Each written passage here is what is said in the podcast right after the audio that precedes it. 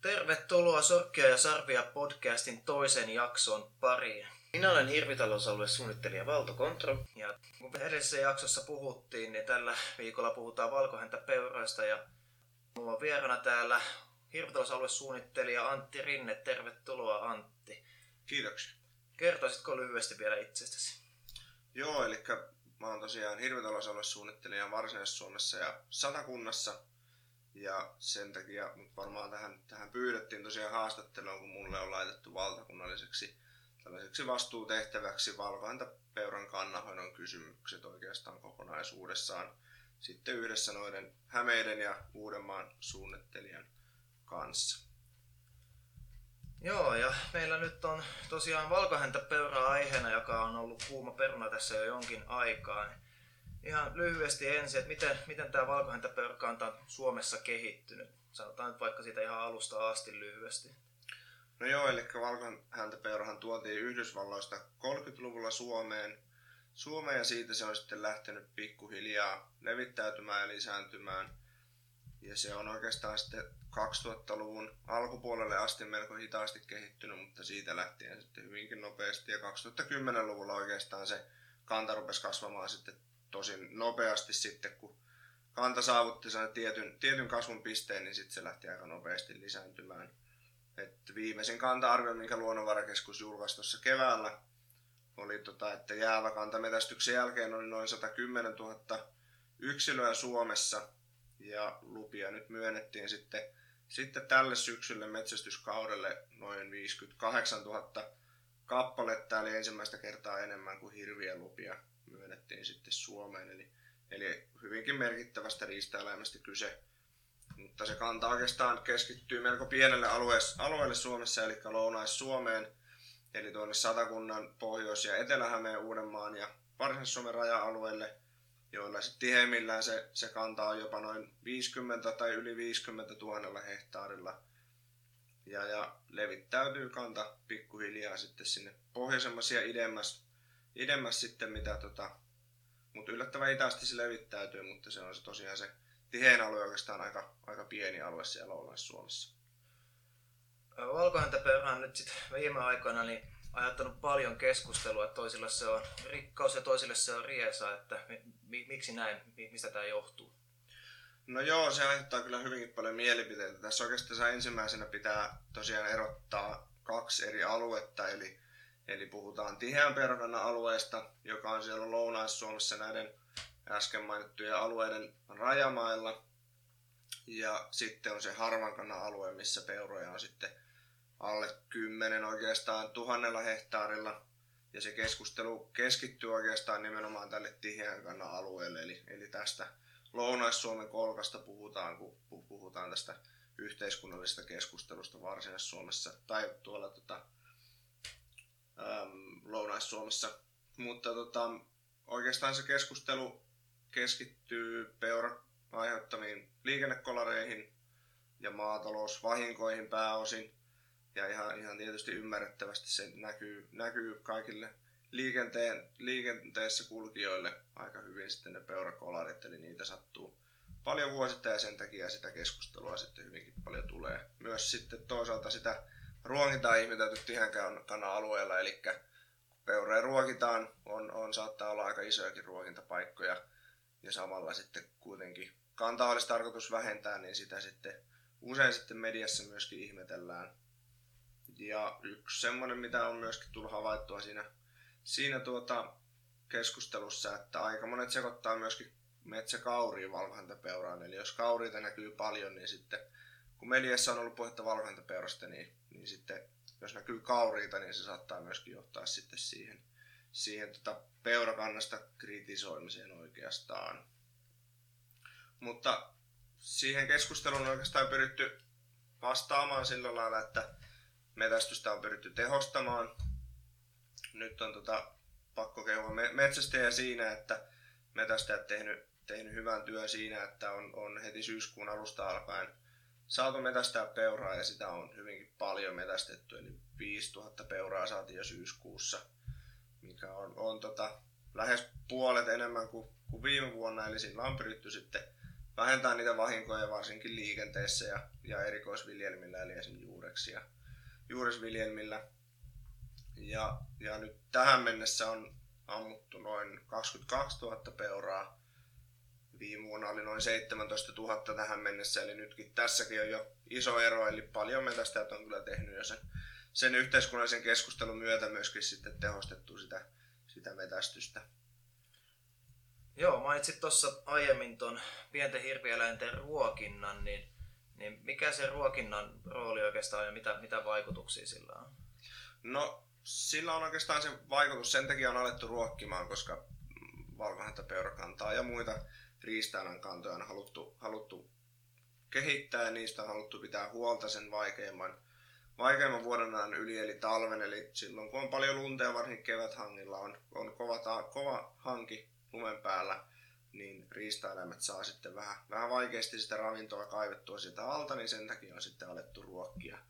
Myös valkohäntäpeuroja, että ne selviäisi talvesta yli ja talvikuolleisuus pienenisi. Mutta se, että tietysti tiheän peurakannan alueella, alueella tota, voidaan ehkä, ehkä sit kysyä sitä, että minkälainen talviruokinta on tarkoituksenmukaista, että se, että ää, noin 80 prosenttia valkohäntäpeuroista ammutaan ruokinnalta, eli kyttäämällä, ja, ja ilman tällaista, tällaista houkutteluruokintaa ei saataisi millään ammuttua läheskään kaikkia näitä peuroja, eli sitten jäisi suurin osa peuroista ampumatta. Mutta se, että jos tiheän kannan alueella viedään rekkalastillinen juureksia jonnekin, jonnekin pellolle ja siitä ammutaan kaksi peuraa, niin, niin sitä voi sitten miettiä, että onko se tarkoituksenmukaista. Että, että houkutteluruokinta on aika lailla pakollista, jos halutaan tällaisia määriä peuroja ampua, mutta tosiaan se ylläpitoruokinta sitten tiheän kannan alueella on sitten tämä, mikä on ehkä tätä keskustelua nimenomaan sitten, sitten tuota, vähän, vähän terävöittänyt. Joo, eli olennaista on, on siis ilmeisesti tehdä erotus houkuttelu- ja, ja ylläpitoruokinnan kesken. Ähm, mitä nyt sitten yksittäinen metsästäjä tai, tai yksittäiset metsästysseurat voisitte tehdä tämän tiheän pörkannan alueella tämän keskustelun lievittämiseksi? No joo, eli tässä, tässäkin tosiaan puhutaan erikseen tästä tiheän pörkannan alueesta ja harvan kannan alueesta. Eli, eli se, että harvan kannan alueella se on, se on, se on tota, täysin sallittua ja, ja se on ihan ok, jos metsästysseurat haluaa kehittää sitä kantaa, se on hieno riistalaji, laji ja sitä voi silloin ruokkia ja, ja lisätä sitä kantaa, mutta tällä tiheän perkana alueella tosiaan tulee ehkä sitten, sitten kiinnittää huomiota tähän myöskin ruokintaan esimerkiksi. Eli että keskityttäisiin enemmän siihen houkutteluruokintaan, että saataisiin tehostettua sitä metästystä. Eli tosiaan tavoitteena, tavoitteena on, on sitten, sitten näillä seuroilla tai tulisi olla tota, vähän vähentää sitä kantaa tiheän alueella.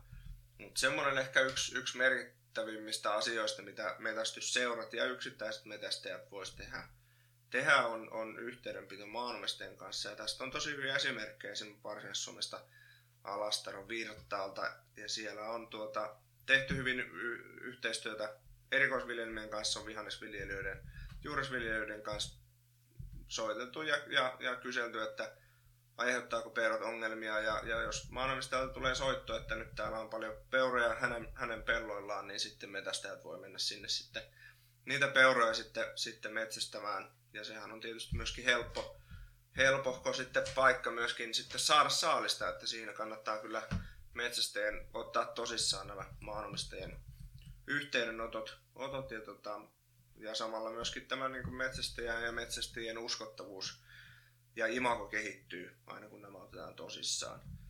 Mutta tota, sitten semmoinen toinen, toinen mitä, mitä metästysseurat ja, ja yksittäiset metästäjät voisi tehdä, on, on mitä nyt tällä kaudella varsinkin on jo tehty, kuten tuossa aluksi sanoin, että syyskuussa saatiin nyt ennätysmäärä peuroja jo kaadettua, niin nimenomaan tämä metsästyksen kohdentaminen tällaisille vahinkoriskialueille, eli esimerkiksi jos on isoja teitä, missä sattuu paljon kolareita, paljon peltoalueita, missä on erikoisviljelyä, niin, niin näihin kannattaa kyllä kohdentaa sitä metästystä paljon, että saadaan sitten näitä vahinkoja myöskin ennaltaehkäistyä tehokkaasti. Mikä tämän valkohäntäpeuran rooli nyt sitten on tässä suomalaisessa riistalajistossa ja, ja mitä tavoitteita meillä oikeastaan on tämän peurakannan suhteen ylipäätään olemassa? No valkohäntäpeura on kyllä erittäin merkittävä riistaeläin. Se on oikeastaan Lounais-Suomessa jo merkittävin riistaeläin eläin ohittanut jo hirvenkin, hirvenkin monellakin saralla.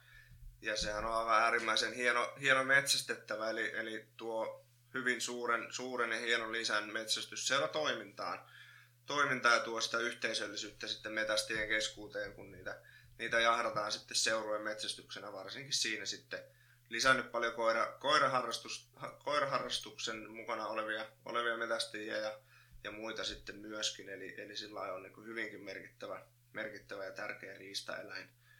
Sitten myöskin metästysseuroille alkanut tämmöinen hyvinvointi- ja riistasta hanke Lounais-Suomessa, missä, missä tota, koitetaan ohjeistaa ja löytää semmoisia hyviä käytäntöjä, miten metsästysseurat pystyisi hyödyntämään tätä runsasta valkohäntäpeuраkantaa ja että ne sais sitten tätä, tätä hyvinvointivaikutusta, mitä valkohäntäpeurasta tulee, niin myöskin sitten levitettyä muillakin kuin metästeille esimerkiksi sitä lihaa myymällä sitten kuluttajille, jotta muutkin sais, sais sitten sitä lihaa, lihaa syötäväksi sitten kuin metsästäjät. No sitten se, se tavoitteet oikeastaan tiheän perkana alueella tavoitteena on, on valkohäntäpeuran kannun, kannan, valkohäntäpeuran kannan kasvun pysäyttäminen ja, ja osittain myöskin vähentäminen tiheällä peura-alueella. Harvan kannan alueella taas sitten sitä voidaan edelleen pikkuhiljaa kehittää, kunhan pysytään, pysytään sitten kärryllä siitä, että kuinka niitä vahinkoja tulee. Jos ne vahingot alkaa lisääntyä, niin sitten tulee pitää huoli myöskin siitä, että se peurakanta ei kasva liian isoksi. Ja valikoiva verotus, mitä tässä on paljon puhuttu, puhuttu ja aie, aie, aiempina vuosina hyvinkin paljon, eli, eli pyritään kehittämään sitä valkohäntä peurakantaa kantaa silleen myös, myös biologisesti hyvin, hyvin toimivaksi ja sieltä valikoidaan niitä tiettyjä yksilöitä. Jätetään esimerkiksi hyviä, hyviä kehittyviä pukkeja sinne sitten, sitten tota jatkamaan sitä geeniperimäänsä, niin, niin sillä saadaan sitä kannasta myöskin sitten biologisesti paremmin voiva. Joo, eli selkeästi laji, joka, jossa on useita näkökulmia ja katsantokantoja. Tuota, ei tässä sitten tämän jakson osalta sen enempää. Ää, tulkaa ihmeessä kuulijat meidän koulutuksiin, hirvitalousaluetoiminnan kehittämishankkeen koulutuksiin.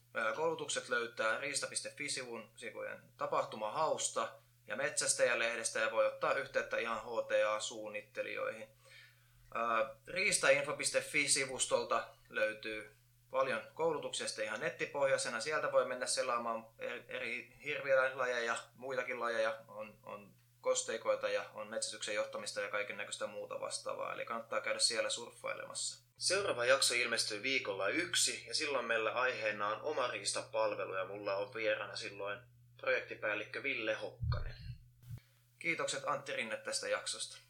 Kiitoksia.